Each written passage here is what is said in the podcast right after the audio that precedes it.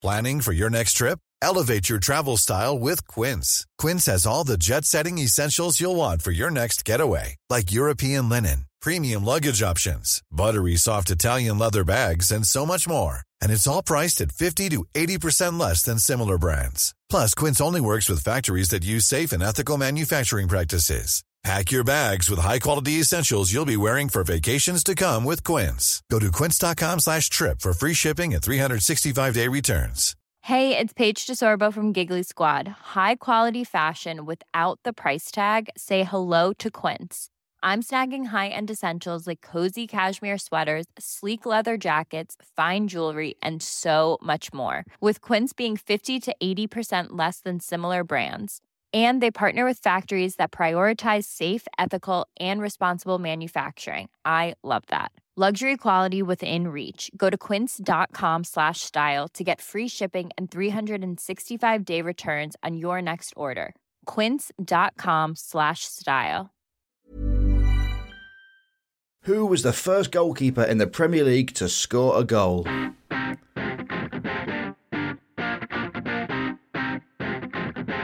The number one podcast. Hello and welcome to the number one podcast, the football podcast where we focus on the goalkeeping side of the game, the view from the six yard box. My name is Lloyd Griffith, and my co host is former goalkeeper and now journalist David Preece. David, hello. Good morning. How are you? I'm very well, mate. I feel like my whole life's been leading up to this moment. Really? I, I do, yeah. So, all those years goalkeeping, it's like, do you know what? It's just so I can do a podcast. I'm, I'm just waiting to meet you to so we could do this together. well, I mean, mate, your dream has been achieved. Uh, we will be answering that question who is the first goalkeeper in the Premier League to score a goal later on in the show. This is the first podcast, uh, just to let you know who we are. I'm Lloyd Griffith, uh, current co host of Soccer AM. I say current just in case it doesn't get renewed, that contract. Uh, you might recognise me from BBC Three's Taxi to Training and the Every Premier League Football Fan in 90 Seconds. I'm a comedian, apparently, uh, but when I was younger, all I wanted to be a goalkeeper. That was the dream, but I was too short and fat. Um, I once saved a penalty from Matt Le Tissier as well.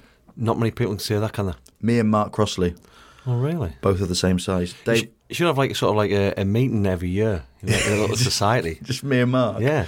How do you do it? Just dive to your left. It's his weak spot. Um, David, give us a little uh, brief intro about you. Yeah, well, I was a goalkeeper for 22 years. Uh, started at Sunderland, went to Aberdeen, Darlington, Barnsley, Silkeborg in, in Odense in Denmark, and then uh, finished at Lincoln. And uh, since then, I've been uh, writing about football, mainly about goalkeeping. And I mean, you mentioned that you used to play for Lincoln. I am a Grimsby Town fan, so at some point I will, uh, you know, I definitely would have hurled, hurled abuse at you um, at Sincil or Blundell Park Wait, I wouldn't have, uh, I wouldn't have remembered it if you did.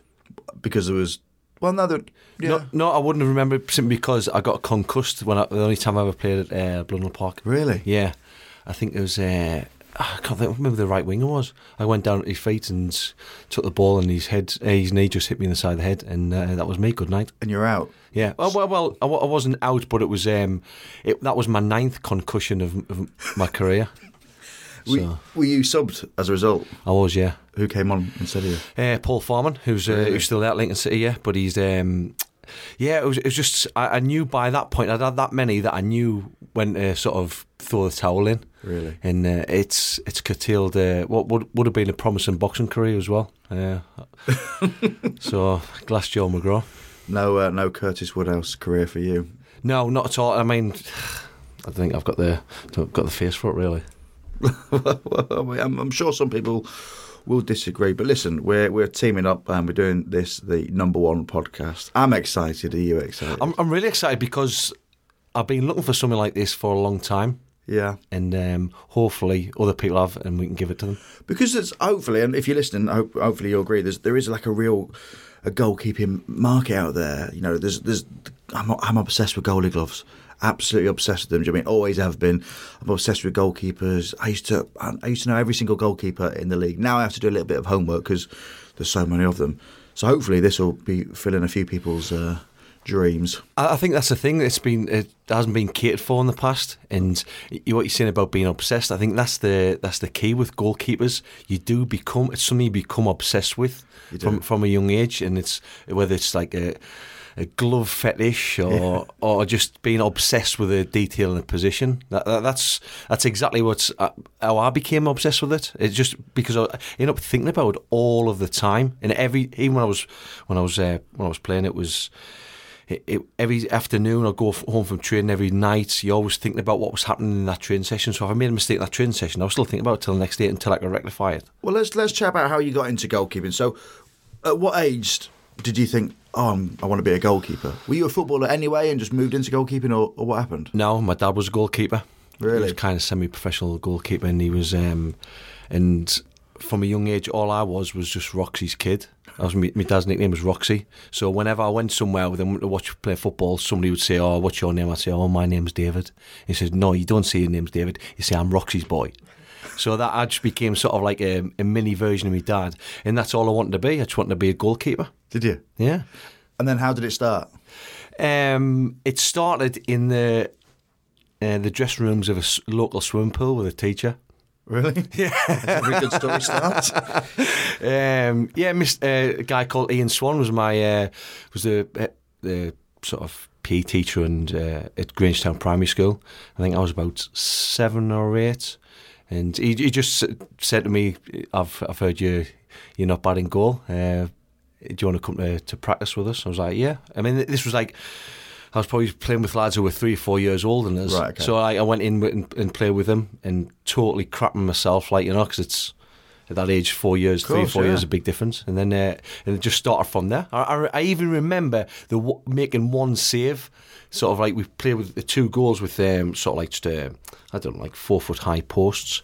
And I remember tipping one over the bar. And, and that's That's where it started. that's exactly where it started, yeah. and so, w- when you were that age, growing up, you wanted to be a goalkeeper. Who, who, who did you look up to? Who were your idols?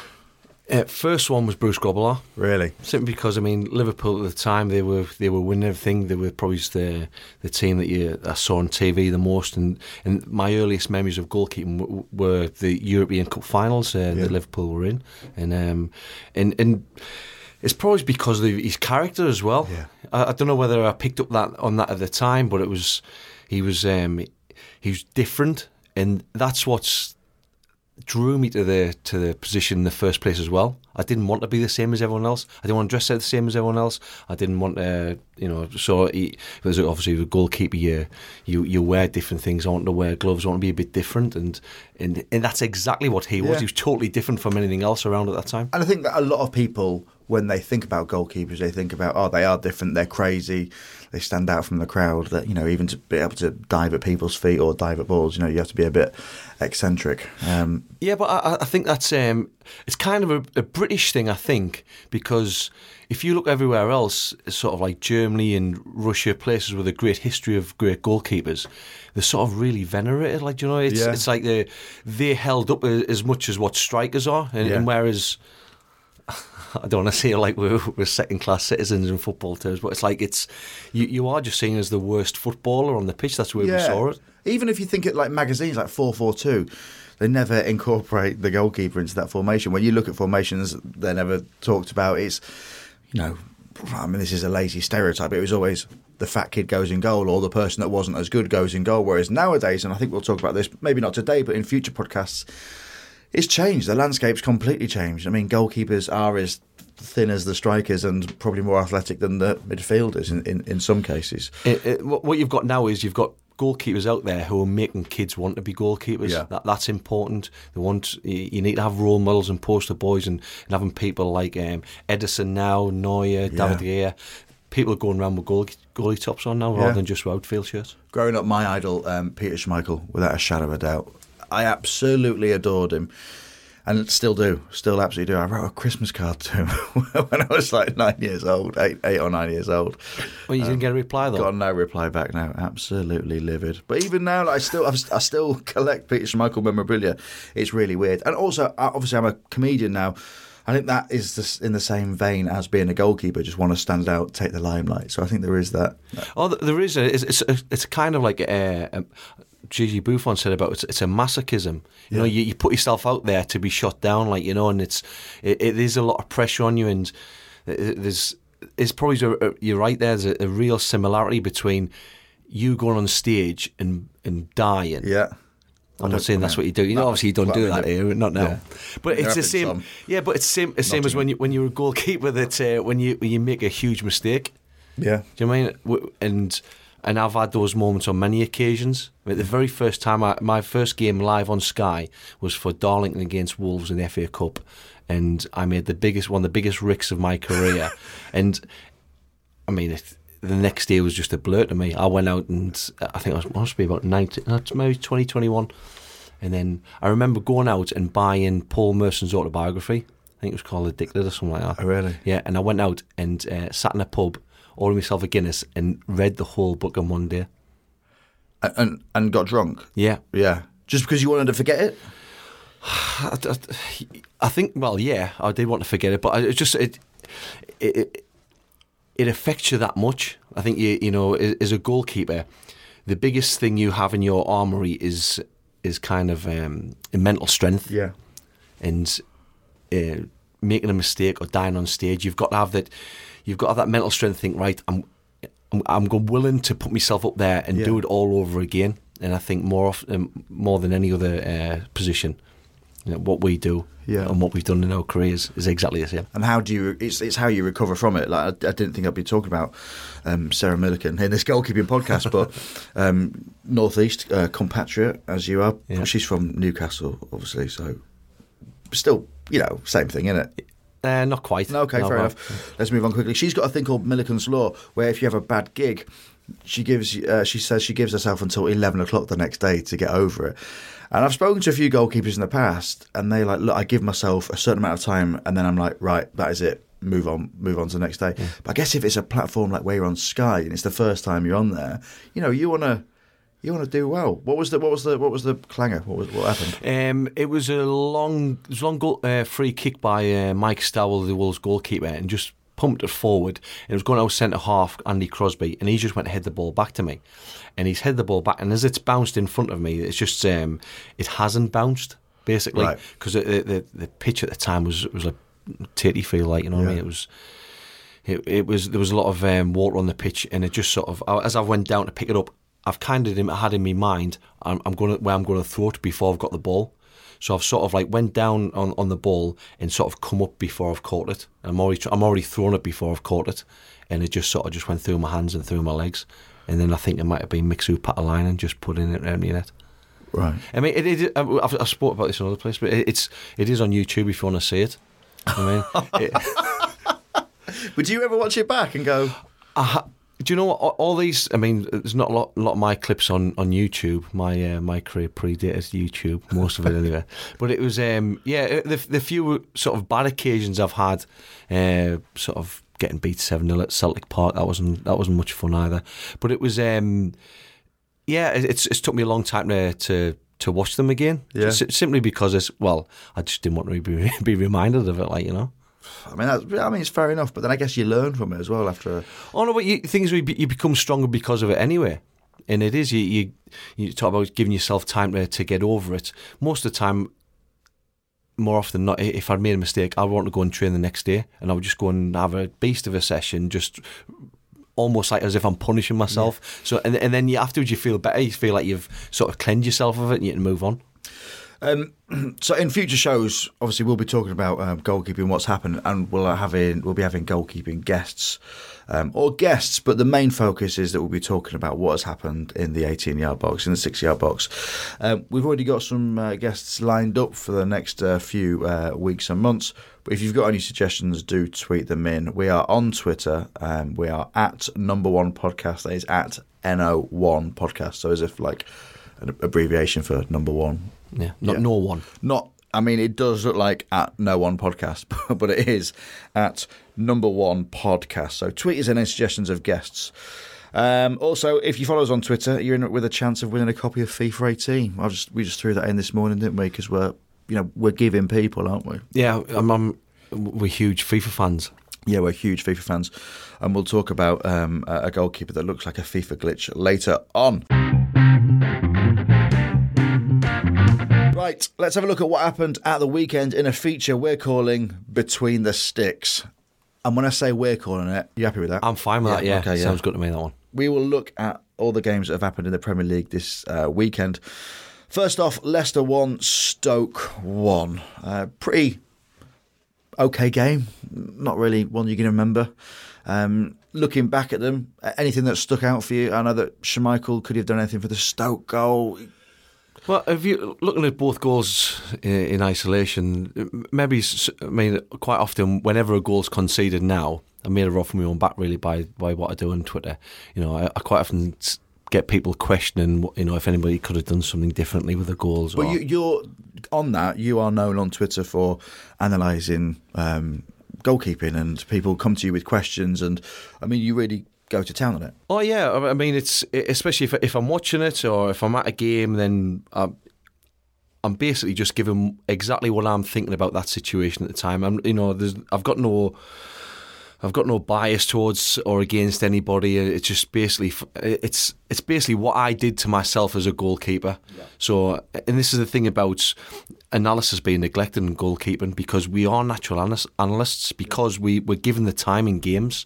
So if you're a midfield player, you make a mistake or you give a ball away, chances are you've got the ball back pretty soon and you can move on again. Where if something happens in a game and as a goalkeeper, you could be at the other end, the ball could be at the other end for, for five minutes. So it gives you that little bit of time to sort of think things over and maybe run things through. And, and I know you, are evaluating the whole yeah, time. well, exactly. Yeah, and you, are not. I mean, you you maybe not supposed to do that. You should, should try and leave it till after the game, but it's difficult to do that, especially if you as long as it's not detrimental, as long as it's not taking your mind off the off the game or taking you away away from the game. But it's um, so I'm just doing exactly what I, I do myself as a person. So it's. It, I always think that if I'm critical of anybody, I'm not saying anything different now. I wouldn't say it myself. Like, um, so looking at that game, Schmeichel, the first goal, I mean, it was just it was a decent it was a decent shot. That it, it's a typical Shaqiri goal. You know, it, whether it's either foot. He just he's always looking to bend the ball around the goalkeeper. And with, with Kasper in this situation, he's probably sometimes it, when when players are advancing towards a goal and they're unopposed, yeah. you, you it's kind of an old school method where you, you get drawn towards the ball. You know, you get told to to narrow the angle down. And in some situations like this, you, are better off staying deeper in your goal. It give you a little bit more time to, to move your feet, a little bit of time to to react to it and see where the ball's going.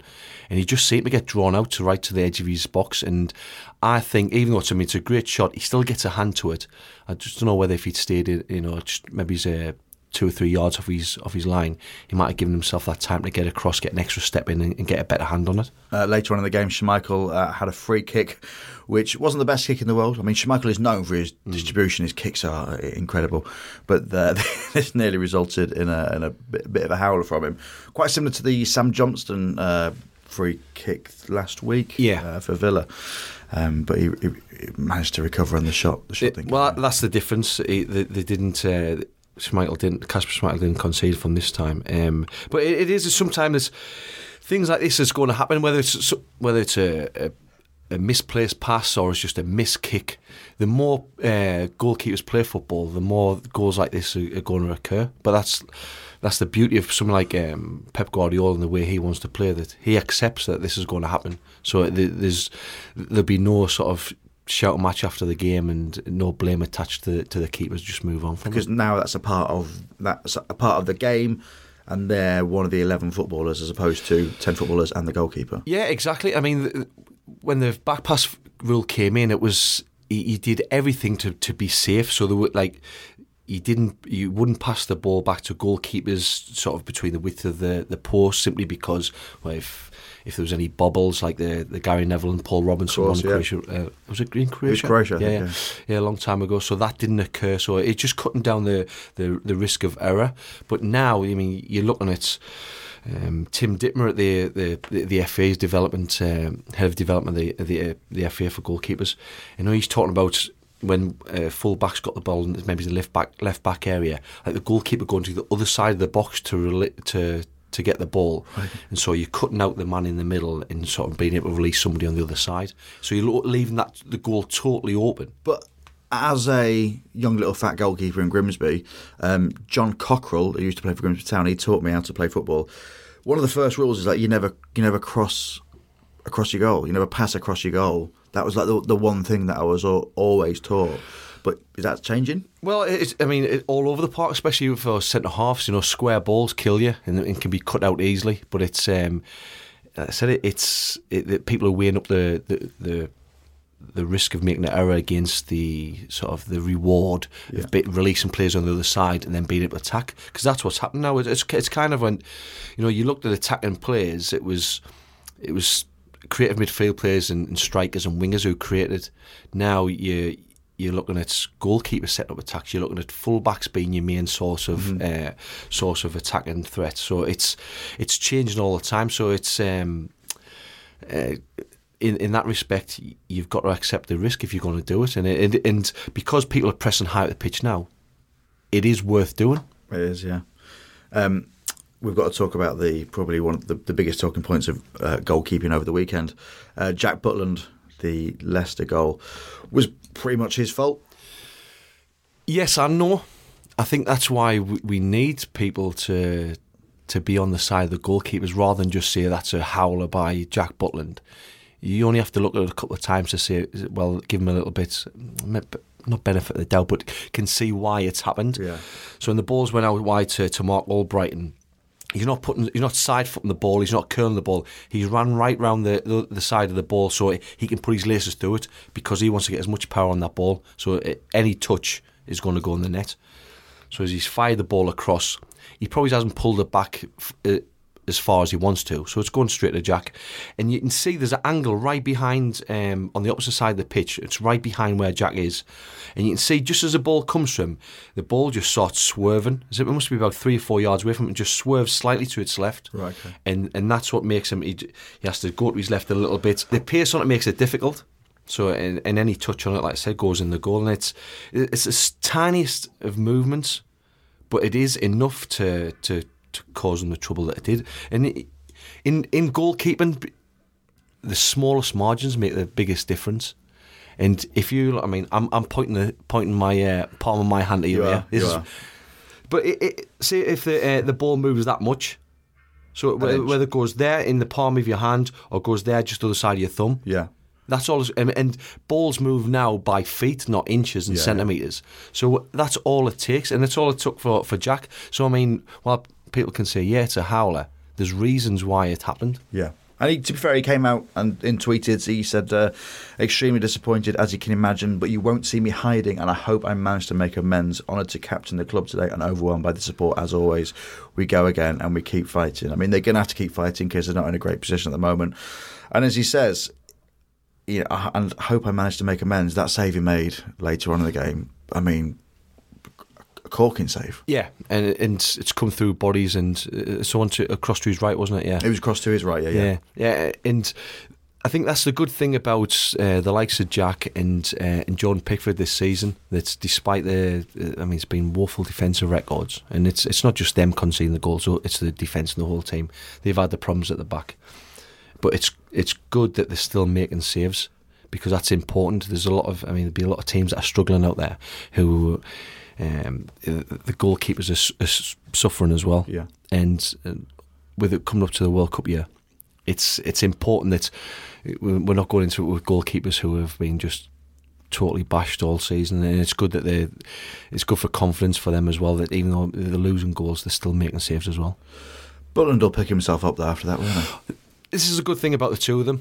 Uh, they both got a, a great mentality. That it might be a bit of a generalisation that maybe we haven't had that in the past. You know, you look at someone like Peter. You go back to Peter Shilton, somebody who was so driven and um, so um, determined to do well. He, he he had a great mental strength about him, um, and maybe he's, don't know. Maybe in the past fifteen years we haven't had that.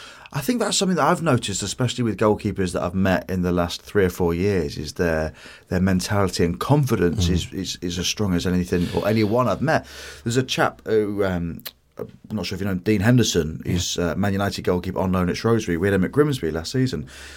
The most confident man I've ever met, like the loveliest bloke, but he genuinely believes that he's going to be the best goalkeeper in the world. And I think something like that, you, you need that. You need that mentality, especially you say, it is such a sometimes a lonely uh, profession when you're just on your own. To have that mentality and belief is something that coming through with Jack. Jack came on Soccer AM uh, I think uh, earlier this year or end of last year, and he had his injury. But he's like, it, they say I'm going to be out for six weeks, but I'm hopefully going to be back in, in, in a few. So even the belief in his body Yeah. is something that you go, crikey, that's amazing. It is. It's it, it's something I've noticed changing goalkeepers as well. And for the better, you need you do need that arrogance. And for a long time, that arrogance was associated with. Uh, With cockiness. well, well, yeah, but with continental keepers like the, the Germans, how much you know you, you saw them.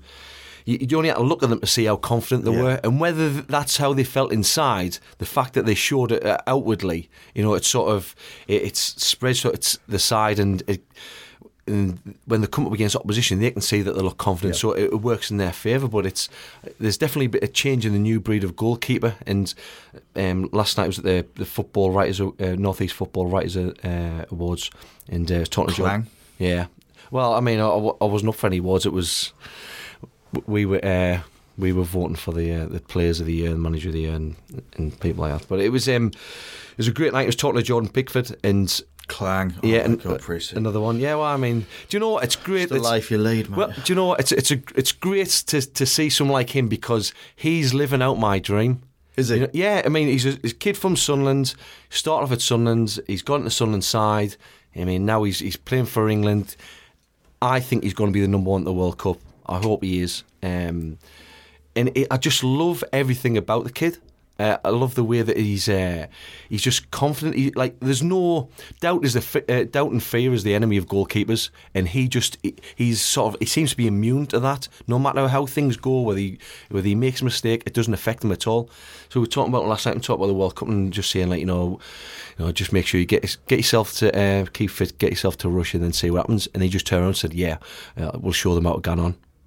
You know, and it was like sort of like say, He yeah, wants it. yeah, exactly. If I- if I'm going to play, I'm I'm going to show them how good I am. Like you know, and it was brilliant. You know, and it was no sort of like it's not like he's he's not giving an interview to anybody. He's not. It's not just spiel. It's you can see that's exactly where. He, Hon- just how he honestly feels. yeah, and I, and I love him for that. Love him. Next game, Bournemouth 2, Newcastle 2. Uh, Newcastle second game, uh, sorry, Newcastle second goal even. Um, Begovic, unfortunate. And I've said unfortunate because I'm a pal of his and I'm not going to throw him under the bus and hopefully he's coming on in the next few weeks. But it did, it did, it did escape him, didn't it? Yeah, and I think in the, in these situations, you probably, if you're giving somebody benefit of the doubt, you are thinking that it's going to come across to your right, that it's going Yeah. to be pulled back, so you're ready for that. Um, it, it's a difficult one simply because in these situations now, people goalkeepers use their feet a lot more. That- That's you know maybe it's not David De Gea who's who's brought in. He's, he's he uses the technique a lot, but the fact that when the ball comes to your feet, you haven't got time to get down there. The, the, the the speed the ball travels, you just haven't got enough time. So it, you just need to stick out a leg and and improvise and and stop the ball. It- at the end of the day, it's about stopping the ball going in the net, Yeah. and that's all you've got to do. Just With whatever Ex- limb or part of your body. Exactly, but in in them situations, you're not even thinking about it. It's just a you react how you react. You've got no choice in it really, and I think that's uh, yeah, I mean, it, it's a mistake like that. that I think that's you don't need to worry about it because it's it, it's happened. You can put it down as a you can put it down as an error and just move on. It's not something that's like uh, I don't know starting positions or not coming for crosses or you know be, being, not being ready to come off your lines for through balls. When those become, they, they can become trends and habits Yeah. that you've got to work on. When something like this uh, happens to to um, uh, to Begovic, it's it, you just sort of like put in the carpet and just say, yeah, it happens. It happens. Uh, Newcastle went 2 0 up at 2 0. There was a save by uh, Dubravka. Am I saying that right? Dubravka. How are you saying that? yeah, yeah Dubravka. Dubravka, yeah.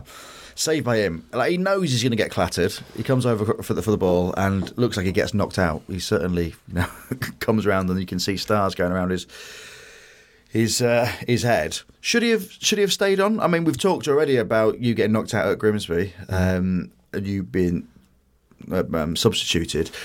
Do you think he should have stayed on, or do you think he should have been substituted? Well, I don't know. It, it did look as if when he, I, I can't remember who was behind. I think it was one of the uh, one of the, the Bournemouth players trying to pick him up, and he sort of like he looked very limp, like Yeah, he did, yeah. And I think the way that the medical staff are at clubs now, they're they're very savvy and They know. yeah, exactly. And if if there was any danger of, or if he was in any danger, uh, they they would have uh, they would have taken him off. But I've been very impressed by Martin Dubravka. You have, yeah. Well, well let's just have a look at the look at the. Uh, the well, I say look at the goals. Let's talk about the goals. For the Smith goal, that was a decent goal. I'm, I'm not sure if he could have done anything in for the Gosling goal. Again, not not much you can do. There was a little bit of me thinking, and this might just be uh, ridiculous. You know, had he not had that um, fall and little injury earlier on, could he have done any better? But I don't really think he could have done. I, I don't think he plays any part in it really. I mean, it's it's funny because the, the that save and kind of um, I think it was the which goal was it? Was it the second goal for Newcastle? Or was it the first goal? It was played at the near post and Yeah. sort of Asmir sort of he's come with his feet. Now, I mean. Sometimes it doesn't matter what you come with as long as you you know as as you come up that block, but you just wonder if if Asmir it's it, it throwing himself it sort of come head first Yeah. with his hands, and he might be, have a better chance of stopping it. Because even then, you can you can react. You know, um, if you come with your feet, and it's kind of I don't know. You, I don't know if he was a little bit fearful in that situation. Whereas, like you see in uh, with Martin's save, you, you, you rightly point out, he knew he was going to get clattered, and but it- it's he went for it. yeah, it doesn't make a difference. You, you've got to go for it. I think as a goalkeeper, you've got to have that attitude. It doesn't matter, you know, if you get injured, you've got to d- defend your goal with everything you've got. We chatted a few weeks ago about um, uh, Dubravka. You went up to St James Park Yeah. to see the Man United Newcastle game, um, and all spotlight was supposed to be on De Gea, really, but it was the, the Newcastle keeper, the the new lad, that kind of stole the headlines, really. Yeah, and it's great uh, when you're watching a goalkeeper that you don't know a great deal about, and uh, he's coming into a game like that, and you've got to give great credit to, to Rafa Benitez because he could have easily said, "Oh well, it's Manchester United. It's a big game for him to, to be dropped into, and he, he, might not. Uh, you know, there's a lot of pressure on him. But on the other hand, if we're if we're under pressure and Man United play well, he's going to have a lot to do. So it could be a great game for opponent. And in the end of the day, he's won them the point. Yeah. and he's put in a great performance, and and it just shows you the the um, the, the value of a good goalkeeper because he made a save for Martial halfway through the first half. And it, it wasn't just it didn't just keep the score nil nil. It lifted everybody in the stadium Yeah. because I think everyone was a, there was a great atmosphere inside St James's, but it- and so people are a little bit tentative, thinking, oh well, you know, we're probably not going to get a result today. Because on paper, they they were all probably thinking we're, we're not going to get a result. No, exactly, and it, wasn't uh, that save sort of like spurred the team on, gave them belief, and, Absolutely, yeah. and Shelvey and Diamé in midfield were brilliant as well, and it was a great team performance. But it, it was um, definitely Martin who, who stood out. So we don't know much about him. You've done a bit of research on him. I'm not going to ask you for a thesis, but like, give us just the top and tail. Who he is, where he's from, what he drives, Yeah, shoe size is, and uh, what his weekly Ocado delivery is like. he's uh, yeah Slovenian. They got him from Sparta Prague in uh, in uh, in the Czech Republic. I knew a little bit about him because he played in for Esbjerg in in Denmark. Obviously, I spent a little bit of time over there and heard some good things about him. And uh, and it's strange because I spoke to Simon Smith, the, the goalkeeping coach at, at Newcastle, and they'd been on the lookout for. It was no secret they'd been on the lookout for a, a or Rafa been on the lookout for his own keeper. I think uh, you know it Because he'd inherited quite a few. Well, Elliot's been there. How long's Elliot been there? Yeah, he's, been there a while. I mean, I, I really like Rob. He's a he's a solid goalkeeper, and and, and calls. Karl probably hasn't developed in the in the goalkeeper that maybe people thought he was when he was younger. Who was going to be when he was younger at, at Forest. And I think Rafa's is, he's a type of uh, manager. He he likes his own keeper. Does so, he? so sometimes it's it's not about that the goalkeeper that uh, the goalkeepers at the club aren't good enough or he doesn't think they're good enough, but he does like to have his own man in there, and um, and and all credit to him, he's, he did a lot of homework on Martin, and uh, it's paid off. There's, I, I, I want to talk about the Newcastle keepers in another podcast, um, later episode, because they have got a fair few, and there's one goalkeeper um, at the moment, Freddie Woodman, who I've become a little bit obsessed with. He's brilliant. Yeah. he's absolutely brilliant, but he can't get a sniffing at the moment, can he? No, he's he's gone up to Aberdeen to, to for his next step in his development, which will be a great move from obviously Aberdeen's one of my old clubs, and they, they look after him really well up there. The, uh, Danny Ward was up there, who's Yeah. at Liverpool. He had a, a half a season up there. Um, and it is it's it's important for keepers like Freddie now to be starting playing games and, and to to pl- play games regularly. Twenty three football it'll only take you so far, and he really needs to to to, to take that next step. Um, I really like him. He's got a great style about him, and I think the fact that you know the the success he's had with the, the the England youth teams as well.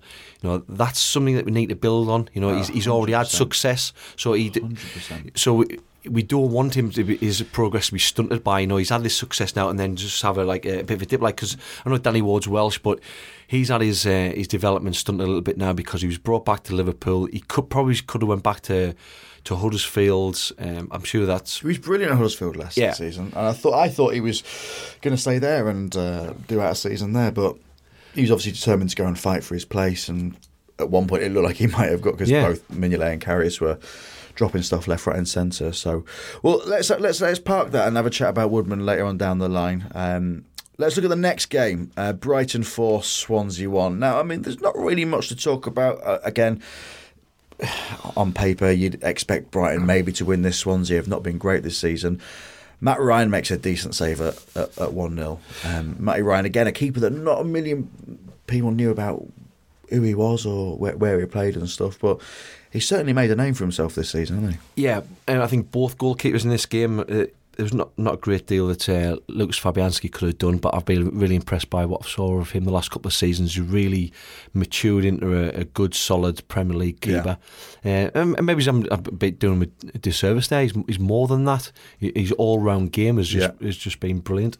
Um, but Matty Ryan, I'm massively impressed by Matty. Uh, spent a bit of time down in uh, in Brighton with uh, with him, Tim Krul, and uh, the keep Mäenpää, Niki Mäenpää, and uh, and uh, the goalkeeping coach um, Ben Roberts.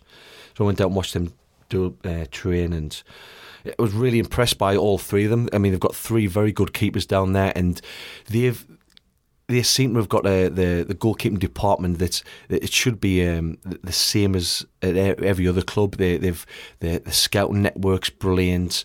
Um, they, they've got a the, the goalkeeping coach Ben. He's got a great influence uh, over over the goalkeepers are coming into the to the club, and that's the way it should be. I think even now, you know, speaking to some goalkeeping coaches, even in the Premier League, you know, they're they're not relied upon too heavily for recruitment.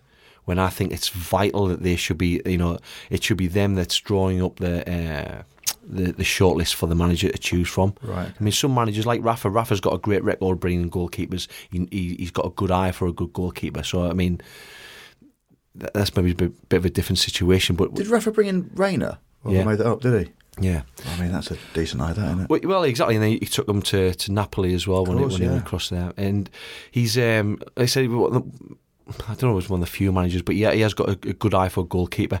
And I said, I still find it strange that you know, I said talking to a goalkeeping coach that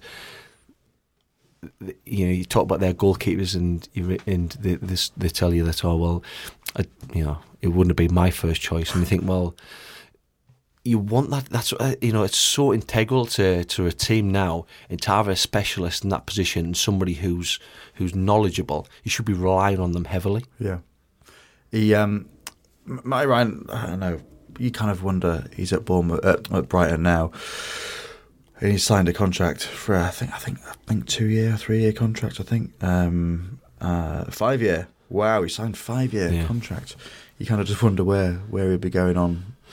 Well, well, do you know what he's? Um, He's only 25, I think, as well. Yeah, but he- he's, he's I mean, he played a lot of games in uh, in two spells in, in Belgium, and but he started. He gone to the uh, first team. It's uh, oh god, it's a Gold Coast, uh, Central Coast, Central Coast yeah, Mariners. Central Coast Mariners, and at a young age. And he's he's another one of these keepers who is just unfazed by every step up he takes. He's unfortunately had injuries at, uh, at Valencia, and um, it, it didn't go great from there. But it, it wasn't really down to, to sort of lack of form or because he wasn't good enough. And it, Ben tracked him uh, uh, for a long time. It's um, uh, while while he was at Brighton, and seven million for for a goalkeeper. You know, it's it's. I think it's a bit of a snip actually. Yes, because deal. it, he had a little bit of a difficult start. He had a couple of a couple of errors, but again, he didn't let it didn't let Yeah. it affect him at all. And, and a lot of people will say, uh, will look at him just solely just uh, for his physical attributes and say, well, he doesn't look the biggest, but he, he moves around the goal like lightning. He's so fluid in his movements, and he's timing and coming for crosses, and he's Yeah. just it makes up for any height that I've he, got a, a friend who's a Brighton fan. And he says like coming for crosses, you just feel so confident in in Ryan. You just know he's going to collect pretty much everything. Yeah, and I I don't know whether uh, teams maybe is, uh, to start with, uh, maybe he's trying to sort of put balls on top of him or try and take advantage of his lack of height. But he, he is, he's, he's just unfazed by it all, and he, he's really positive coming for high balls. Um, let's move on to Burnley versus Southampton. That was 1 1. Uh, there's a, a great joint save from Pope. Here's a cool fact a crocodile can't stick out its tongue. Another cool fact you can get short term health insurance for a month or just under a year in some states. United Healthcare short term insurance plans are designed for people who are between jobs, coming off their parents' plan, or turning a side hustle into a full time gig. Underwritten by Golden Rule Insurance Company, they offer flexible, budget friendly coverage with access to a nationwide network of doctors and hospitals. Get more cool facts about United Healthcare short term plans at uh1.com. I'm Sandra, and I'm just the professional your small business was looking for. But you didn't hire me because you didn't use LinkedIn jobs. LinkedIn has professionals you can't find anywhere else, including those who aren't actively looking for a new job but might be open to the perfect role, like me. In a given month, over 70% of LinkedIn users don't visit other leading job sites. So if you're not looking on LinkedIn, you'll miss out on great candidates like Sandra. Start hiring professionals like a professional. Post your free job on linkedin.com/people today. Planning for your next trip? Elevate your travel style with Quince. Quince has all the jet setting essentials you'll want for your next getaway, like European linen, premium luggage options, buttery soft Italian leather bags, and so much more. And is all priced at 50 to 80% less than similar brands. Plus, Quince only works with factories that use safe and ethical manufacturing practices. Pack your bags with high-quality essentials you'll be wearing for vacations to come with Quince. Go to quince.com slash pack for free shipping and 365-day returns. I think this this game so it's quite an interesting game because I think the it's almost like battle of the two reserve goalkeepers at the moment. Pope not necessarily first choice keeper at Burnley, um, but injuries kept out Heaton since September, and then at Southampton, Alex McCarthy's kind of really really made a name for himself. Obviously, Fraser Forster uh, was dropped, I think, at Boxing Day, and then since then, McCarthy's uh, kind of been been the number one spot. He's 28 years old, and he's uh, Reading for for seven years, but he went out on loan to Woking, Cambridge United, Team Bath, Aldershot Town, Yeovil Town, Brentford, Leeds United, and then Ipswich Town. After that, he then went to Queens Park Rangers and then Crystal Palace. 2016, he signed for Southampton. So he's been around a bit, hasn't he? He's he's, he's done his fair share of uh, fair share of uh, teams. Yeah, well, I mean, it didn't really happen from a Queen's Park when he left Reading, and then he's been at uh, Southampton, second season Southampton. And um, the troubling thing for, for Alex is that, especially it's sort of at Southampton when he's got his chance, he maybe he's got his chance because of injury or, or, or mistakes being made by uh, the keeper in front of him. But it, it, when he's come and got his chance, he's made mistakes himself, and that's that's what a second choice keeper's up against all the time. You know, you've you've got to take that chance when it comes. You've got to be, make sure you're ready. So it, it, whether on your bench and you're coming on, there's no excuse for not being prepared. I remember, um, it was against Denmark a few years ago. Uh, David James, I think it might be nil nil half time. I think they got beat four 0 and. Um, I think he came up afterwards and just held his hands up and said, "Oh well, I, I didn't prepare properly."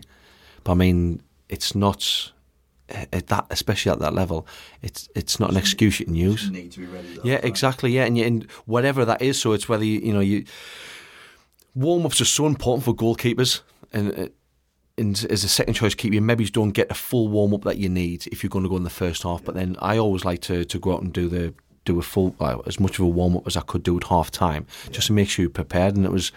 It, I mean, it didn't always go my way when I came on, but it's it, it's diff- it's probably more difficult for a goalkeeper coming to a game than, than any other position as well. And, um, and like I said, it's it's good now.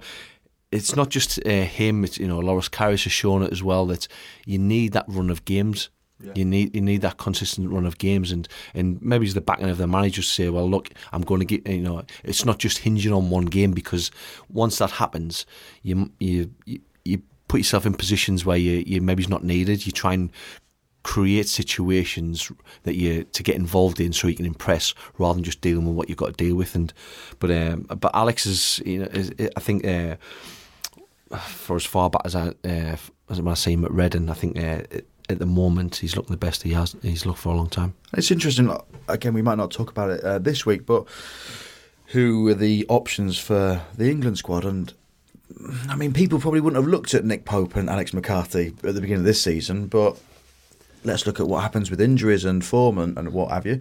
But I mean, they could easily be in with a shout with with, with getting in there. Yeah, because there's, there's a big pool of English goalkeepers at the moment, and I think that those two are two that are probably like creeping up through the ranks and um, you know probably putting themselves on on Southgate's radar. Yeah, and it's been a bit of a roller coaster over the last uh, couple of seasons with the the strength and depth with, of English goalkeepers because at one time you would say we're in a great position, and then at the start of this season or uh, a couple of months ago, you had uh, John was letting a lot of goals in. Uh, Jack was conceding a lot of goals. Uh, Joe's not playing. Fraser Forster wasn't, you know, wasn't in the best of form. So it was out of all of them, you, you had Nick Pope, who's the, the least experienced Premier League wise out of a lot of them. And it, but people talking about him being in the, the England squad, you you've got to see he has got a chance, and it, and a lot of it depends on Sean Dyche's shoulders now, yeah, and what he does, because whoever he chooses to be first choice towards the end uh, in the in the coming weeks, if he brings Tom back in, then and he starts playing well, then it puts him in poor position for yeah. for that third spot because you know, you've got to say Jack and Jordan have got the two of them filled. If uh, if Joe Hart doesn't play till the end of the season, you you can't really make a case for him going. Uh, what do you think? I think I think Jordan is definitely in.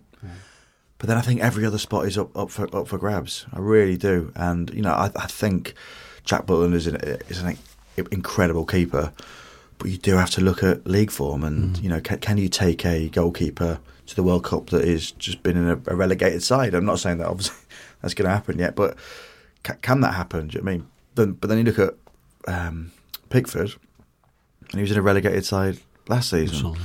So it's not like you've got an English goalkeeper that is flying the flag in the top three positions, and I think I think it's. I'd love to have a big old chat about it on, on another podcast because I think there's a. We could spend the whole time talking about which goalkeepers should be going and, and why. On that, Liverpool 4, West Ham 1. Uh, a game where Karius or Mignolet don't take the headlines. They had a Karius had a good good game, decent save on the bar um, early doors, um, and Liverpool just steamrolled them, really, didn't they? Yeah, it, w- it wasn't. Uh, I say it wasn't a, a game where Karius had to be decisive, but I think uh, I can't remember who it was. Somebody did some uh, researching about the, the, saves that he'd been making since he's got back on the side, and a lot of his saves that he has been making, he has been making them sort of when they've been when it's been nil nil, yeah. when the game's been in the balance or they've been one nil down, and he just he does look a different goalkeeper. You know, when when I watched him at Mainz, he looked confident. Um, he, he solid defence in front of him, but he looked confident with the ball outside his box. His distribution was good. Maybe wasn't a great um, at dealing with crosses. Uh, it was probably one weakness in his game. But when he came to Liverpool, just shows you sometimes the effect that a change of environment can do to you. Yeah. You know, it's it's different pressures. Everything's alien to you, and especially it's that's why it's so important to uh, to get a good start. Now you, would seen last season, Karius didn't have a good start, and sort of that, that paid uh, put a put Peter to his uh, to his season really when when Simon had to come back in. Claudio Bravo had a didn't have a great start to his Man City career, and it's difficult difficult to recover. And the only t- the only thing you can do there is hope that your manager is going to be uh, be patient with you, uh, and not just the manager, the, the fans will be patient with you because even with Simon. You know, you could see that sometimes when the ball was going back to him, uh, back passes, the, the Anfield crowd were getting really it was not like an anxiety yeah. yeah around the around the stadium, and you, you could feel it and you can sense it when it's that's never good like for a goalkeeper as well. No, not at all. But I mean, oh, they're nervous as well as I am. that's but, not ideal, is it? But that's it. You, have got to uh, you've got to fight through that, and he's been uh, Karius's been fortunate that uh, that Jurgen Klopp has. You know, you could see he always wanting to get him back in the side. That's why. That's why he put him in the. He, he said he gave him the Champions League games, and Because at the beginning of the season, Klopp came out and said Simon Mignolet has earned his place as number one goalkeeper for Liverpool this season. Then halfway through the season, he goes, Karius is now my number one goalkeeper. So not many managers would come out and chop and change, but he's done it because he's needed to. Yeah, and uh, uh, also there's the, the, all the talk about uh, potential keepers coming into the to the club, Jack Butland, and Alisson. You know, that's what you're working against. You're not just battling against the, the other goalkeepers that you're training with. Yeah. You know, you, you, when that happens, you've got to take on that pressure of the and and fair play to, to Loris. He's he's taking that on board and, and and he's flying at the moment. Um, Adrian conceded four. I'm not entirely sure there's anything he could do, really. No, not really. Just a bit of woeful defending by West Ham, as it has been for a lot of this season. Yeah, and there was um, the, I, there was one save early on, and it never got mentioned. And I was just Adrian's the fingertip one. Yeah, yeah, yeah. I, I, I couldn't I couldn't see the right angle. There was I could see from two angles. You couldn't really see where he touched it, but it looked as if he touched it on Yeah, the he did, yeah. And that's one of those ones where. If uh, you touch it on the post, or if it goes out for a for a corner, or you think it's a corner, and the linesman gives a goal kick, you just feel like just getting the ball and just throwing it over the corner flag and saying, "No, no, actually, No, it was a I, corner." no, no, I, made, I made that, but at the same time, you want to keep possession, and then the whole of the like West Ham, I go, "What are you doing, you mag?" Do you know what I mean? Take the goal kick. That's how West Ham fans speak. Um, Right, moving on to West Brom uh, 1, Sunderland 2. The first goal from Van La Parra, he actually, uh, it's a fact, I, I did a bit of research. He had 14 hectares of space and he actually had time to uh, plant um, 14 aubergines. um, he had so much space, it was ridiculous. No one no one closed him down and um, yeah, bang. It was, uh, it was one of those games where I watched it and it was like, fine. Like Lössl was nowhere to be seen for, for, for the goal, I don't think, and then a great save by Foster at the end. So there's nothing really to write home about for, for, with this game, uh, in my opinion. No, but I think You're the professional. No, but Ben Foster's um, he's another one who's matured into to a Yeah. solid keeper. You know, he's he's had his rocky spells, and you know that he, he retired early from from the nationals team just to, to keep to take himself out the pitch and just concentrate on his uh, on his on his club career. But he's another one in a position now where- you, if if we took him to the World Cup, um, okay, maybe he's not his first choice, but if he was sat on the bench, you know, and you'd still feel pretty secure that Oh, yeah, uh, you've got if someone anything's going to happen, yeah. Exactly. Um, moving swiftly on to Watford 1, Everton nil. Um, Orestis Karnezis. Not an easy name to say, is It's it? not, no.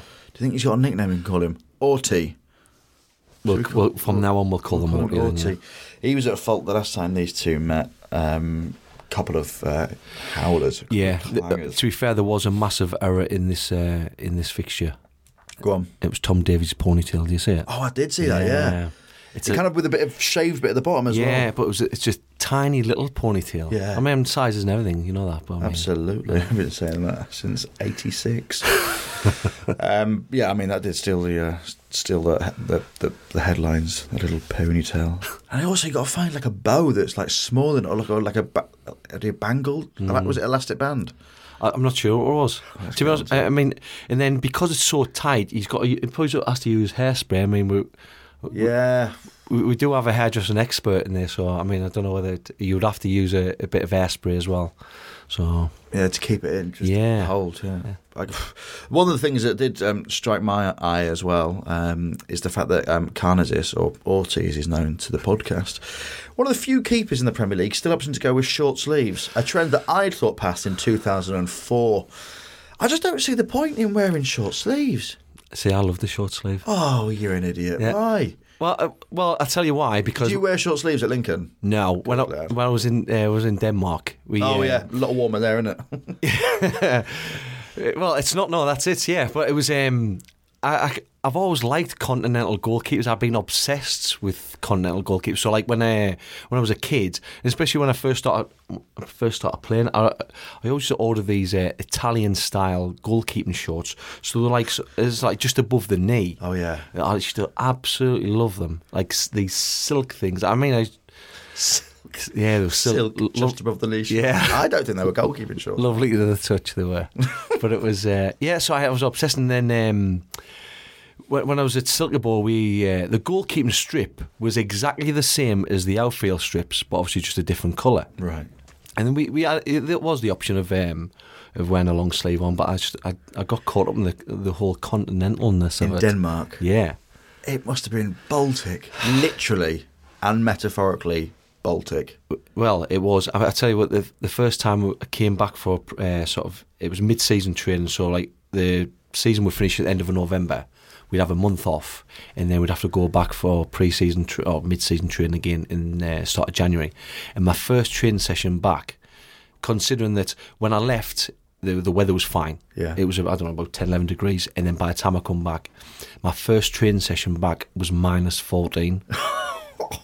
That's cold. That is cool. I didn't have a short sleeve shirt on that day. I'll tell you that. When uh, I went to see Grimsby Town play Welling a number of years ago, and the Welling goalkeeper had opted for short sleeve shirts, and I was thinking, this was conference football. I mean, you are putting yourself on the line to get a number of heckles, and like loads of people are like, mate, where where have your sleeves gone?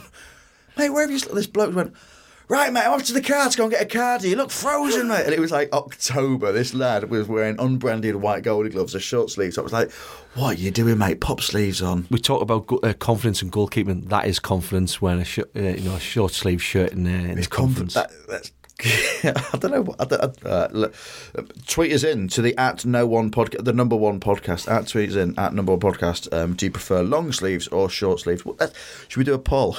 yeah, let's do a poll. Um, if we look at the goals just quickly, um, Pickford Pickford does well.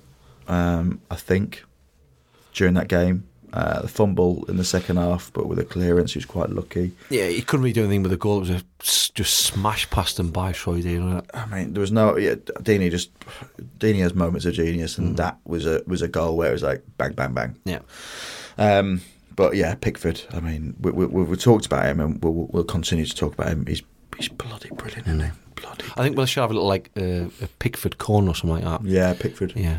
The Mackem Sidewinder Appreciation Society. I'm going to start that. oh, I saw your little tweet. Uh, Yeah. Yeah. he's he's good with them, isn't he? Oh, class man. Crystal Palace nil, Spurs one. Hennessy with some brilliant saves, although at the end he kind of gifts Kane with a bit of a goal. But you tweeted about this, so take it away, Precy. Yeah, well, th- this is the thing. I mean, a lot, a lot of uh, Palace fans tweeted about me as says it's kind of typical that uh, probably his best game this season. That that something like this happens with a a king goal, and it isn't sort of. It's not a clanger. It's not a howler, but it just there's different saves that happened over the, the, the weekend and last week. The the David de Gea one against Sevilla, and uh, and Alex McCarthy actually he made a great save for the. I think it was for the was it the Burnley goal? We might it was, it was across the back stick anyway, okay. and there was a header and he's palmed it away. And I think somebody put it in the net. In in those two situations were pretty similar because when the cross came in, both keepers recognised early that they weren't going to go for it. And and even though they were quite, it was quite close to them in both situations, especially with Alex McCarthy. They could have been tempted to go for it, but they, they've made the decision early, drop back in the line so that they're set, ready for the uh, for the shot coming in or the header. And in this situation, when when Hennessy, it's a great ball by Christian Eriksen corner, and it's just enough to tempt him, and he, he gets caught in following the ball. Yeah. Now, now and he's just ball watching, so he travels with uh, with the uh, with the flight of the ball. So when the ball reaches Harry Kane's head, he's not set, and the ball comes in. It's not a powerful header by any means, and because he's not set, he can't make any dynamic movements to push the ball away, and he kind of just flaps it, and it, and it looks awful. Yeah. For, eh, he- you know, as a, as a goalkeeper, like I said, you know, any criticism, you, you know, I always try and think what I'd be like in that situation, and it it would be it would be not a regulation save, but it'd be a good save, and he should if he'd set himself earlier, he would have been able to push that over the bar, and it just it looks soft. And then someone that you don't want on the end of that um, for scavenging for bits is Harry Kane. No, exactly, yeah. Um, should Lloris have been wearing a cap? Apparently, it's quite sunny. What are your views on caps? I'm not a big cap fan, to be honest with No, you. but what if the sun's in your eyes? Well, I always found that the, the caps were only any use if the ball was up the other end. Yeah, Uh, so and that's you don't really need it then. I mean, I suppose it it can help if there's going to be any long balls over the top from their defence. But I think once the ball got into sort of like the the danger area where you've got to be on maximum alert. Once the ball comes towards you, you've got to deal with the ball. You've got to lift your head up enough. You can't keep your head down so the You don't want to cap there, just use your hands. Manchester United 2, Chelsea 1. Two of the best keepers in the world at the moment. They go head to head. Um, um, ball goes through De Gea for the for the for their goal. Yeah. Cat flap hands? No. Pop it I- on fingers? No, No. I don't think so. I think um, it's similar to the situation with um, Karius against Manchester City when Sane smashed the ball past him. Sometimes in this situation, it, it it can look a lot worse in slow motion when it's been slowed right down and it looks like you've got time to, to react or uh, to stop the ball. And in these situations, power can beat you from. I mean, power can beat you from any angle. From Wi- anywhere. Willian has got a strong old kick on him, hasn't he? yeah, and, and you can see that. that he- De Gea looks angry. Yeah, he's disappointed Really because angry. anything that goes in it, it, that close to you, you always think, well, I should have saved it. And Yeah. he used a technique where when, when somebody strikes the ball, he swings his arm back to come forward. Uh, he swings his arm back to come forward, and um, and he normally times it really well. He did it for the save last week, and. Um, it, it- doesn't cost him. Where in some situations, some goalkeepers do it, they don't time it right, and it's it eats up valuable reaction time in this situation, he, he he does get his arms forward in time, but the fact is, it's it's sort of like a, there's a triangle sort of right between your shoulder, your hand, and your knee Yeah. in here. Your natural reaction for to save balls is to go outwards. And it's it- very rarely to come inside like that, and it, it's just It went in the really, triangle. Yeah, it's just really, uh, it's a really awkward space for him. And I said, a lot of people say, "Oh, well, he won't be happy with that." Yeah, he won't be happy because it's close to him, but it's not. It's not an error for to me. Uh, Courtois made an insane save against Lukaku. That uh, I'm not sure if you saw it, the one that tipped yeah, over. the the volley. the volley that he tipped over. Absolutely insane. Um, and then Courtois comes up for a corner at the end. Now, this is the second time this happened this weekend because Jordan Pickford came up for a corner in the dying minutes of the Everton game. And uh, Duncan Alexander, uh, a friend of uh, mine, uh, do you know Duncan? I know from Duncan, Oxford? He's a very good lad.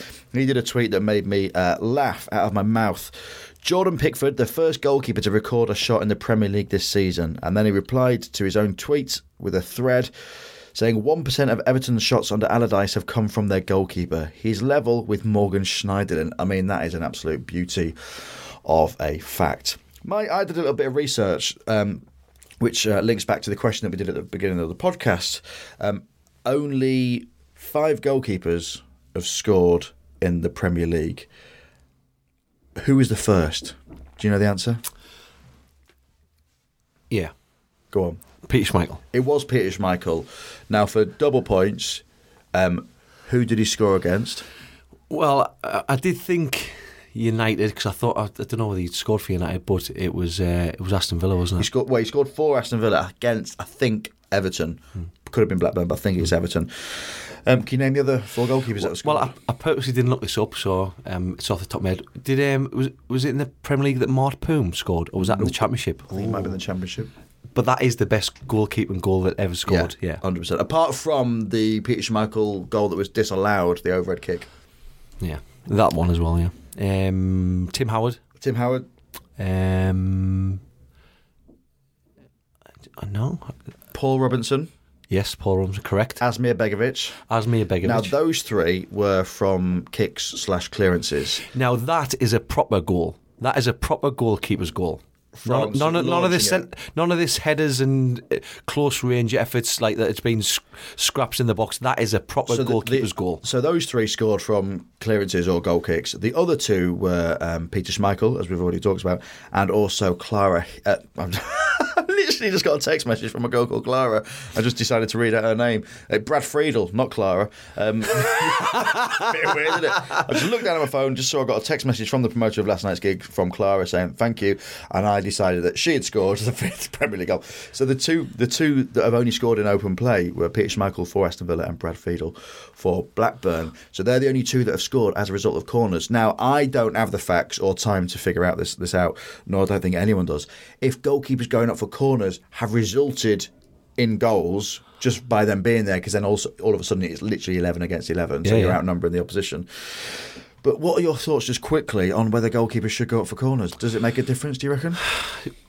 what you want to do in a lot of situations is create chaos and sort of disturb the thought processes. So if, if it goes up and it disturbs one of the, the people marking the uh, your strikers or your uh, the players who are more of a threat to, to in, in, their box, then it's it's worth doing. Yeah, I've, I think I've only done it twice. Once was um, for Silkeborg. I went up, I won a header, Short sleeves. flicked out. Uh, I might have had long sleeves on. It was, but I think it was Okay. probably a bit cold that time. Uh, and I got a touch on it with a header, and somebody half volleyed it in from the edge of the box. Oh, so you got an assist? So got- so I Do you get an a- assist. an assist bonus? No, I didn't. Because that wasn't in any contract, I guess, No, it? it was. Um, well, the thing the thing was, though, I, I'd I'd come running out my box in the first half and gave a, gave them a goal, so it was kind of like repayment, really. Yeah, So I was okay. ma- making Quits. up for Rick. Yeah, exactly. Yeah. Fair enough. And the s- the first time I ever went up was at Darlington. We were getting beat one 0 and. I ran up to, to the other end of the pitch to, to go for the corner, but the guy taking the corner, Glenn Naylor, didn't see me. So I got halfway and he took the corner. So I'm just stood in the middle of the pitch and uh, and they broke and scored. So, So- both games have been like great games. Yeah. Oh. So, so I've, I've had, at least I've had an effect on the Is that on, both YouTube? games. Is that on YouTube? No, I don't Oh, think so. No, I- no. I might speak to Darlington and see if they've got footage of it on a VHS from somewhere. Um, I just like it though when you see a goalkeeper go up because it's like there's a, there's a goalkeeper going up. It, oh, I love it. There's nothing. There's no greater sight than a goalkeeper going up for a corner, whether it makes a difference or not. I had a manager who said every time he used to ask whether I'd go up, he'd just say after the game he'd always he'd always uh, pull us aside and say, "Look, if I wanted you up there, I would put you put you up there for the first corner we took. So I'm not, I don't want you up there." So I was, It's a valid point, isn't it? yeah, it is, yeah. Um, right, last game is Arsenal versus Manchester City in the League Cup final. The battle of the reserve keepers, Chile versus Colombia. Um, so this was a talking point from a lot for a lot of people before the game. The two goalkeepers that they played, Ospina and Bravo. Bravo. I used to call him Costa Bravo. Just because just cost him a goal. Yeah, well, no, just because I, I, I'm stupid, um, and I can't even get his name right.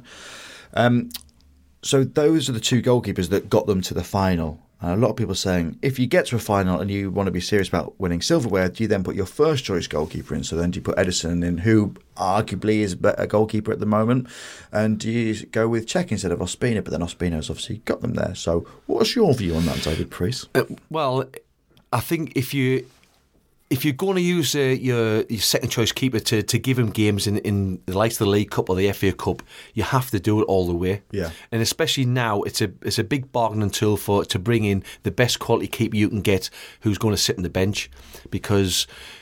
I was talking last night with a few goalkeeping coaches, a few uh, sort of goalkeeping coaches at Sunderland and um, in Newcastle, Simon Smith and, and Adrian Tucker, and it is it's difficult now especially for championship clubs, to to get very good goalkeepers simply because a lot of the Premier League clubs not only have they got good uh, second choice keepers, they've got very good third choice keepers, keepers who would ordinarily be playing sort of maybe bottom half of the Premier League uh, and Championship level.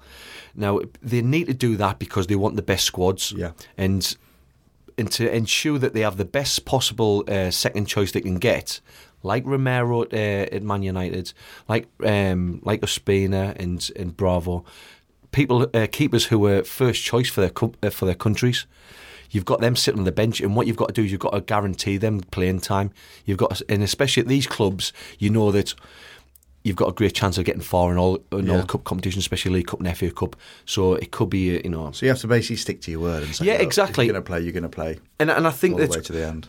And what's happened in the past, I, I mean, I'm, I'd have to go back and look at this, but say if Arsenal played uh, the second choice keeper, then once it got to the serious part, maybe semi finals, finals, then Arsene Wenger would put his first choice back in. Yeah. And I think that changed sort of, was it last year with Willy Caballero? Yeah. Or the year, be, no, it might be in the year before when Joe Hart hadn't played all the games and Willy Caballero uh, came in and, and ended up being the hero, saving the penalties.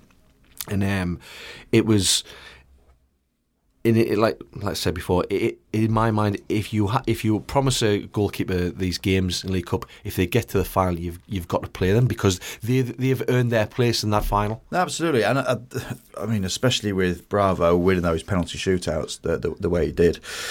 He did a double save in the seventh minute. Um, I think it was just purely reaction with his body and then with his feet. um, which I think it, had Arsenal scored that, it would have been a completely different game, but they didn't. Man City went on to easily win 3 0.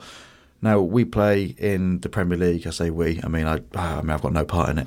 Um, but the Premier League football teams play this European style of football where you play from the back, and you see it now. Like the fullbacks come comes back, and you play um, as though it's a, like a you know a set piece. you know what I mean, as opposed to the old lump it up to the number nine or number ten. But the first goal, ironically, for Man City w- was exactly that an absolute hoof of a ball. Um, and then you've got one of the best strikers in the Premier League who just lobs the keeper. A lot of criticism coming in for Ospina. Well, not a lot, but I guess he probably wasn't expecting it. Or was he?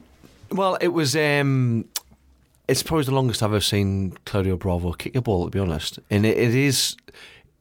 I mean, like you said, they don't expect him to kick the ball long. 'Cause- You- you- and he was the first goalkeeper that was brought into um, the Premier League to play from the back, really. So he's the last keeper you expect to kick it that far. Yeah, and, and they were they were pressed. Uh, opposition pressed the life out of them and put them under a lot of pressure, and that's why Ederson was brought in because he's got this booming left foot We can hit seventy odd balls to to strikers, and so he threatens. You know, if, if you're pressing up high, you leave a lot of space in behind. If you're pressing right up the halfway line, like Arsenal did yesterday, you're leaving a lot of space in behind. Now it's a goal kick; you can't be offside from a goal kick, and. Um, there's Eh, a lot eh, of confusion on Twitter about that, wasn't there? yeah, uh, so like he plays the ball forward. It- it- It's two against three up front. So what they do because they've they've they've dropped so deep, they leave a lot of space in front Yeah. of Aguero. So if he wanted to, and Aguero wanted to come in front, he can drop it. Yeah, he could drop it in front of him there. But he plays the long ball, and Mustafi. I mean, a centre half. All right, um, um, some some referees might give it a foul, but he just Aguero basically stands his ground. Mustafi can't see him behind him. And he just bumps into him, slightly bumps into him, and then he just throws his hands up in the air and and, and gives up, which is not it's not what you want. Yeah, exactly. I mean, this is something that um, you you'd never you never see a centre half playing for free kicks, and it came in about I don't know, it was about fifteen years ago. I started seeing. Um, when I was up in Scotland, it was uh, Hearts, uh, Steven Pressley and Andy Webster. Where they, were, they played centre halves for for Hearts, and anytime the ball went up and they flew up against a big centre forward, if, when, when they felt contact, they would just go down. And they always got free kicks because referees back then would think, oh well, if the, down i- either. i- if the, if the big man's went down, he's a big centre half. If you go down, it must be because he's been he's been fouled. Down, yeah, and they were just buying fouls, and it was you can, you can decide whether it's clever or whether it's cheating. But so now it's gone it, it's gone totally a different way. You're thinking, well, they shouldn't be, you know they shouldn't be looking for fouls in this situation. And you look at Ospina's uh, part in this. He's high in his goal. He's at the edge of his box. Now, where the ball's bouncing, if somebody gets a flick on, or uh, if Mustafi gets a flick on, or Aguero, Aguero miscontrols it, he's there at the edge of the box. He's there. If the ball's going to bounce through, he gives himself the Clear best chance. Yeah, he gives him the best chance. But the ball, as it turns out, is that good, and it's right in Aguero's path. That Ospina can only retreat so far. If he keeps going backwards, he'll never get set. So what you've got to do, it's better to be set in the in a bad position than not set in a good position. Because then you know once you, you stop, you get yourself set ready for the shot. You give you the best uh, yourself the best chance of saving it.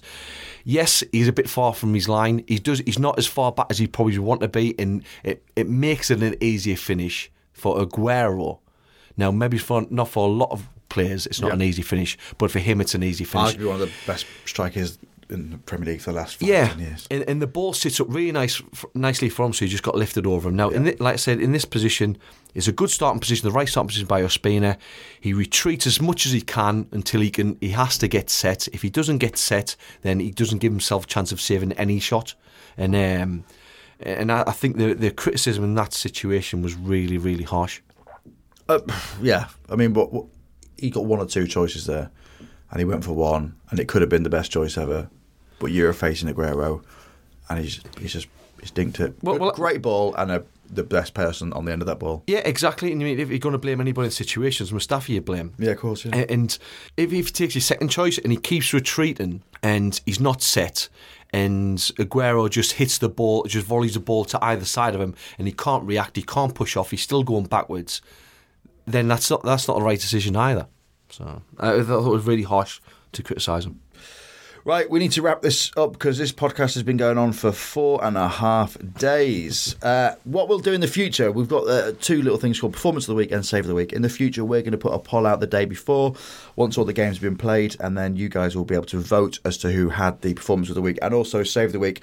This week, though, Performance of the Week, I've got Hennessy down, even though he uh, had, had um, a little blip at the end. Who have you gone for? Oh, do you know what? I don't know. You don't know. I don't. Can I do like a rollover? So like ne- next time, uh, I, if I, I'm, I'm, I can't really pick uh, pick anybody out. There wasn't one real outstanding performance this weekend, so I'm going to do a rollover. So whoever I pick next week will get sort of like double the acclaim. That is absolutely fine, and I, I like that feature already. Um, save of the week. Now I have gone for um, it was, it was between Pope or Courtois, but I think I'm going to have to go for Courtois save. Oh, because the way I mean it was an hard volley, and he tipped it over the top. He is tall, but I mean well, that's just an advantage, isn't it? well, I'll, I'll go for Nick Pope. Nick Pope. It, it- just because I, I love. Um, I know this is uh, uh, again it's a bit geeky. Well, I was going to say it's a bit geeky, but I mean, if you listen to a goalkeeping podcast, You're already in that you- net, you're in that- You're yeah, an absolute exactly, yeah. nerd. But Welcome to the club. I just love how he stays square on all the time. You never see him diving backwards, and he's um, and he covers because of this. He covers a hell of a lot of distance when he's diving, and, and that ball is going right inside the post. Now, in- yeah, I, think Courtois was a great save, and it's he's tipping the ball over. It might have even just been hitting the bar. I think with with Nick Pope's, I think it's uh, I think that's a better save for me. Um, a feature we've got should should have done better of the week. Should have done better of the week. Now this obviously could have gone to either Jack Butland or Asmir Begovic, um, but doing the rounds this week is a video. It was Duisburg goalkeeper Mark Flekken, 24 year old Dutchman, who was having a drink from a bottle inside his goal. He then turned around just as the opposition striker was slotting that ball home. Worst possible time to have a drink. And then at the end, he basically looked like a goalkeeper on FIFA that has had a glitch. He just looked, he was about three foot behind the line didn't know what the hell was going on, and it, it's been it's been doing the rounds. So I, personally, I think it has to go to him this week. It, it? it has to be, and it's it's a great lesson for all young goalkeepers never to switch off because I mean you, you see the situation. He assumes his team's scored, Yeah. and um, so he goes about a goal, takes a drink, obviously, and he's waiting for to for the restart, but he doesn't realise that the goal's been disallowed and the in the restart from the from the own penalty box. And in this situation, the biggest mistake he's made, I think, is that he hasn't started blaming the defender who tried to pa- pass it back to him. The one who tried to head it back to him simply because then it, it looks it's it's it's a great tool in your uh, in your bag that if you can try and deflect blame as uh, the earliest possible. Even if you are having a drink three foot behind the line, Yeah, exactly. Just I mean, go for it. Yeah, exactly. And, and then um, even if you convince half a dozen people that okay, well, it might have been the defender's fault, you know, then you've you've done a good job, haven't you?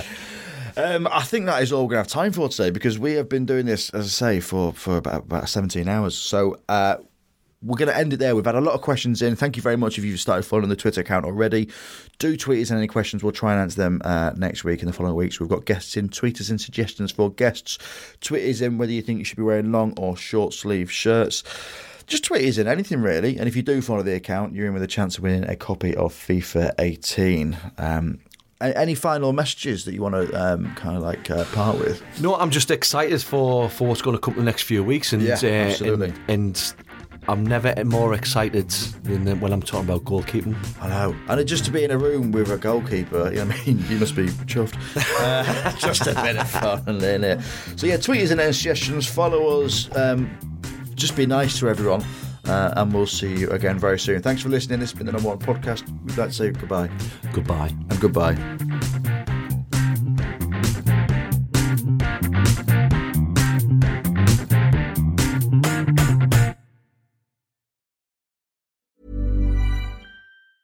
Even when we're on a budget, we still deserve nice things. Quince is a place to scoop up stunning high end goods for 50 to 80% less than similar brands.